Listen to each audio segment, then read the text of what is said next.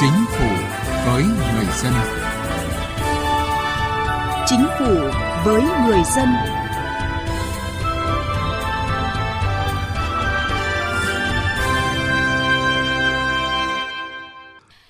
Thưa quý vị và các bạn, thời gian qua, với sự quyết liệt của cả hệ thống chính trị, sự nỗ lực quyết tâm và phối hợp chặt chẽ của các cấp các ngành, các địa phương, công tác hỗ trợ khôi phục sản xuất kinh doanh, duy trì việc làm và đảm bảo an sinh xã hội đối với người lao động và người sử dụng lao động gặp khó khăn do đại dịch COVID-19 đã đạt được nhiều kết quả tích cực. Tuy nhiên, ở một số nơi, công tác hỗ trợ vẫn chưa đạt kết quả như mong muốn không ít doanh nghiệp và người lao động vẫn còn nhiều khó khăn, đặc biệt do nhu cầu cần trang trải cuộc sống trước mắt. Nhiều lao động đã chuyển sang hưởng bảo hiểm xã hội một lần làm ảnh hưởng không tốt đến chính sách đảm bảo an sinh xã hội lâu dài, bền vững đối với người lao động và sự phát triển ổn định của thị trường lao động. Để tiếp tục triển khai có hiệu quả các chính sách hỗ trợ người lao động và người sử dụng lao động gặp khó khăn, ổn định và phát triển thị trường lao động, đảm bảo đời sống an sinh xã hội, Phó Thủ tướng Chính phủ Lê Minh Khái đã ký công điện 431 ngày 19 tháng 5 năm 2022 của Thủ tướng Chính phủ về việc tăng cường các biện pháp triển khai hỗ trợ người lao động, người sử dụng lao động, phát triển thị trường lao động, đảm bảo an sinh xã hội. Công điện nêu rõ, Chủ tịch Ủy ban Nhân dân các tỉnh, thành phố trực thuộc Trung ương theo chức năng nhiệm vụ, quyền hạn được giao, tập trung chỉ đạo triển khai thực hiện đồng bộ quyết liệt hiệu quả một số nhiệm vụ, giải pháp chủ yếu sau. Tiếp tục tăng cường tổ chức triển khai thực hiện quyết liệt các nhiệm vụ giải pháp được giao tại nghị quyết số 11 ngày 30 tháng 1 năm 2022 của Chính phủ về chương trình phục hồi và phát triển kinh tế xã hội và triển khai nghị quyết số 43 của Quốc hội về chính sách tài khóa tiền tệ hỗ trợ chương trình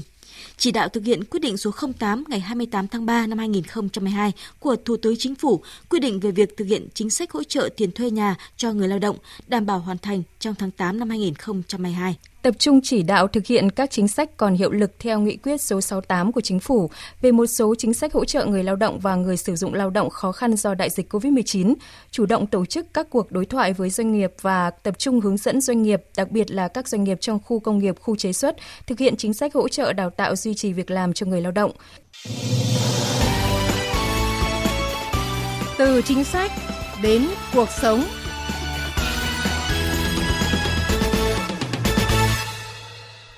quý vị và các bạn, đại dịch COVID-19 bùng phát đã ảnh hưởng nghiêm trọng đến đời sống kinh tế xã hội. Sản xuất kinh doanh bị đình trệ dẫn đến doanh nghiệp phá sản hoặc ngừng sản xuất, lao động nghỉ việc. Tình trạng không có việc làm, giảm thu nhập trở nên phổ biến trong mỗi làn sóng đại dịch, khiến cho hàng trăm nghìn lao động bị mất việc, hàng triệu lao động phải nghỉ giãn việc. Nhiều cơ sở sản xuất kinh doanh dịch vụ buộc phải ngừng hoạt động hoặc hoạt động cầm chừng. Các nhóm đối tượng yếu thế, đặc biệt là lao động trong khu vực phi chính thức, càng khó khăn hơn do sinh kế của họ gắn nhiều với các hoạt động tiếp xúc trực tiếp với nguy cơ lây nhiễm cao.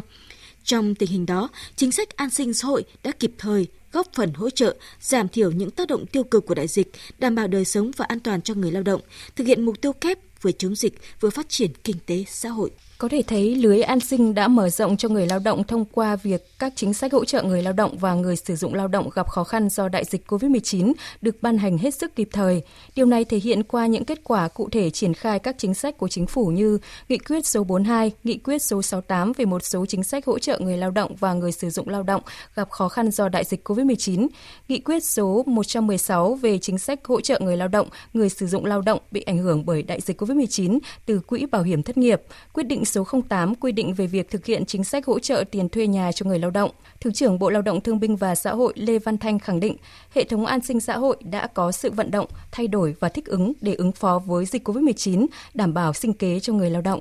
Bộ Lao động Thương binh Xã hội phối hợp với Mặt trận Tổ quốc Việt Nam, với Bảo hiểm xã hội Việt Nam thì thông tin ngay sau khi mà à, các cái nghị quyết, các quyết định à, được ban hành. Bên cạnh đấy thì chúng ta cũng đã có thay đổi trong việc quản lý. Chúng ta áp dụng công nghệ thông tin nhiều hơn, tốt hơn Ờ, và theo dõi được cái đối tượng nó chặt chẽ hơn chính vì vậy cho nên là giúp cho tất cả người dân thụ hưởng chính sách cơ bản tiếp cận được cái chính sách của chúng ta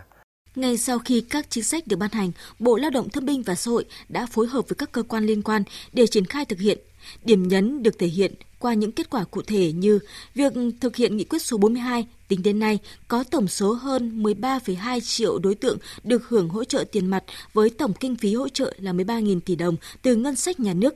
Bên cạnh chính sách hỗ trợ trực tiếp bằng tiền mặt, còn có một số chính sách hỗ trợ người sử dụng lao động như hỗ trợ vay trả lương ngừng việc, tạm dừng đóng quỹ hưu trí từ tuất với tổng kinh phí là hơn 827 tỷ đồng Việc thực hiện nghị quyết số 68 theo báo cáo của các Sở Lao động Thương binh và Xã hội của 63 tỉnh, thành phố, đến nay tổng kinh phí thực hiện toàn quốc là 42.350 tỷ đồng, hỗ trợ trên 36,75 triệu lượt đối tượng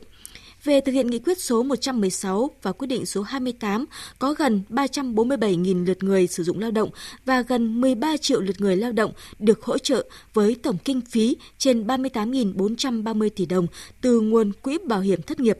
Bộ trưởng Bộ Lao động Thương binh và Xã hội Đào Ngọc Dung khẳng định. Đến nay đấy có 5 chính sách xã hội lớn thì chúng ta về cơ bản đảm bảo được. 6 thị trường cơ bản chúng ta đảm bảo được. Trong đó có thị trường lao động và các nước thì bây giờ đánh giá là Việt Nam là một trong những quốc gia phục hồi thị trường lao động nhanh nhất. Trước đây chúng ta dự báo đấy, hết quý 2 mới phục hồi. Nhưng mà rất mừng, ngay đầu quý 1 chúng ta đã cơ bản rồi. Cái kết quả này đấy có một tầm nhìn chiến lược của chúng ta. Có thể khẳng định các chính sách đã ban hành kịp thời, nhanh chóng, cơ bản hỗ trợ được người dân, nhất là các nhóm dễ bị tổn thương và chịu tác động mạnh mẽ của đại dịch như người có công, đối tượng bảo trợ xã hội, người thuộc hộ nghèo, cận nghèo, đối tượng bị giảm thu nhập, mất việc làm, gặp khó khăn do đại dịch, gồm người lao động, hộ kinh doanh và doanh nghiệp với nhiều gói hỗ trợ trực tiếp đã góp phần san sẻ những gánh nặng của người dân trong đại dịch, đảm bảo an sinh xã hội và phục hồi sản xuất kinh doanh. Ông Nguyễn Đình Khang, Chủ tịch Tổng Liên đoàn Lao động Việt Nam cho biết.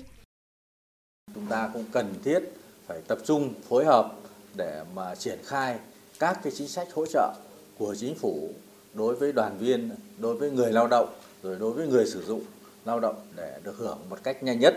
Chúng tôi cũng đã đề xuất với chính phủ để sớm tăng tiền lương tối thiểu, hỗ trợ người lao động giảm bớt những cái khó khăn, nhất là khi mà người lao động mới quay trở lại làm việc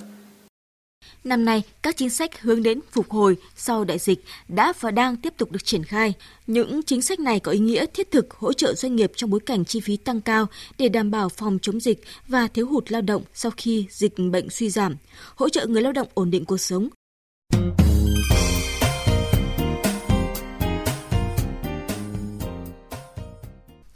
Thưa quý vị, thưa các bạn, với một loạt chính sách nghị quyết được ban hành cùng với sự chỉ đạo sát sao quyết liệt của chính phủ, những chính sách an sinh xã hội được triển khai thần tốc đã hỗ trợ rất lớn cho người lao động bị ảnh hưởng bởi đại dịch COVID-19. Trong bối cảnh bình thường mới, những chính sách này vẫn giữ vai trò quan trọng tiếp sức cho người lao động ổn định cuộc sống. Ghi nhận của phóng viên Đài tiếng nói Việt Nam. Hơn nửa năm về quê hương Hưng Yên tránh dịch, chị Nguyễn Kim Tính được giới thiệu và làm công nhân may tại một khu công nghiệp. Mức lương hiện nay của chị Tính gần 7 triệu đồng một tháng, thấp hơn rất nhiều so với việc làm tại Hà Nội. Để tiết kiệm chi phí, chị Tính tìm thuê căn phòng trọ ở ghép cùng đồng nghiệp. Thế nhưng, cuộc sống vẫn khó khăn. Khi nghe có chủ trương hỗ trợ tiền thuê nhà cho lao động làm việc trong các khu công nghiệp theo tinh thần của nghị quyết số 11 của chính phủ, chị Tính cùng nhiều người lao động mong mỏi nếu như được tiền hỗ trợ tôi sẽ đỡ đi được à, tiền thuê nhà và có tiền à, trang trải cuộc sống à, tôi sẽ gắn bó với công ty lâu dài anh Nguyễn Dung ở phố Bạch Mai, Hà Nội cho biết, từ ngày dịch COVID-19 bùng phát, vợ mất việc, chồng làm công nhân lương thấp nên cuộc sống rất khó khăn. Với anh, hỗ trợ của chính phủ cho người lao động mà anh được nhận có ý nghĩa rất lớn. Trong thời gian vừa qua, vì Covid mà tôi không có việc làm, và được nhận một cái hỗ trợ của nhà nước để góp cho gia đình ờ, ổn định cuộc sống. Cảm ơn ờ, Đảng và Chính phủ nhà nước. Là lao động tự do nên bà Nguyễn Minh Hiền gặp rất nhiều khó khăn. Nhận được hỗ trợ từ chính sách của chính phủ, bà đã ổn định cuộc sống và làm ăn buôn bán trở lại. À, lúc dịch bệnh ấy thì tôi cũng đã được nhà nước hỗ trợ. Nay thì tôi đã đi bán hàng và đã ổn định. Hỗ trợ thì không nhiều nhưng mà ý nghĩa rất là lớn. Trong các cuộc khủng hoảng do thiên tai, dịch bệnh như đại dịch COVID-19, hệ thống an sinh xã hội cũng đã bộc lộ sự bất cập thể hiện bằng phản ứng chậm chạp và thủ tục hành chính dườm già, xa thực tế trong khâu thực hiện chính sách cần tiếp tục sửa đổi, bổ sung và hoàn thiện các chính sách bảo hiểm xã hội, bảo hiểm y tế, bảo hiểm thất nghiệp, các chương trình trợ giúp và cứu trợ xã hội theo hướng khả thi linh hoạt và kịp thời đến tay đối tượng, nhất là các nhóm yếu thế dễ bị tổn thương. Tập trung triển khai có hiệu quả chương trình giảm nghèo bền vững, nhất là ở các vùng dân tộc ưu tiên đầu tư nguồn lực tài chính cho an sinh xã hội. Ngoài nguồn ngân sách nhà nước, cần đẩy mạnh xã hội hóa dựa trên sự đóng góp chia sẻ của cộng đồng doanh nghiệp, khu vực tư nhân để có thể giảm bớt gánh nặng bao cấp của nhà nước và hội nhập sâu hơn với quốc tế. Tăng cường áp dụng công nghệ thông tin trong điều hành, đẩy mạnh chuyển đổi số trong các chương trình an sinh xã hội, đảm bảo hệ thống vận hành công khai, minh bạch và kịp thời trong hoạt động hỗ trợ.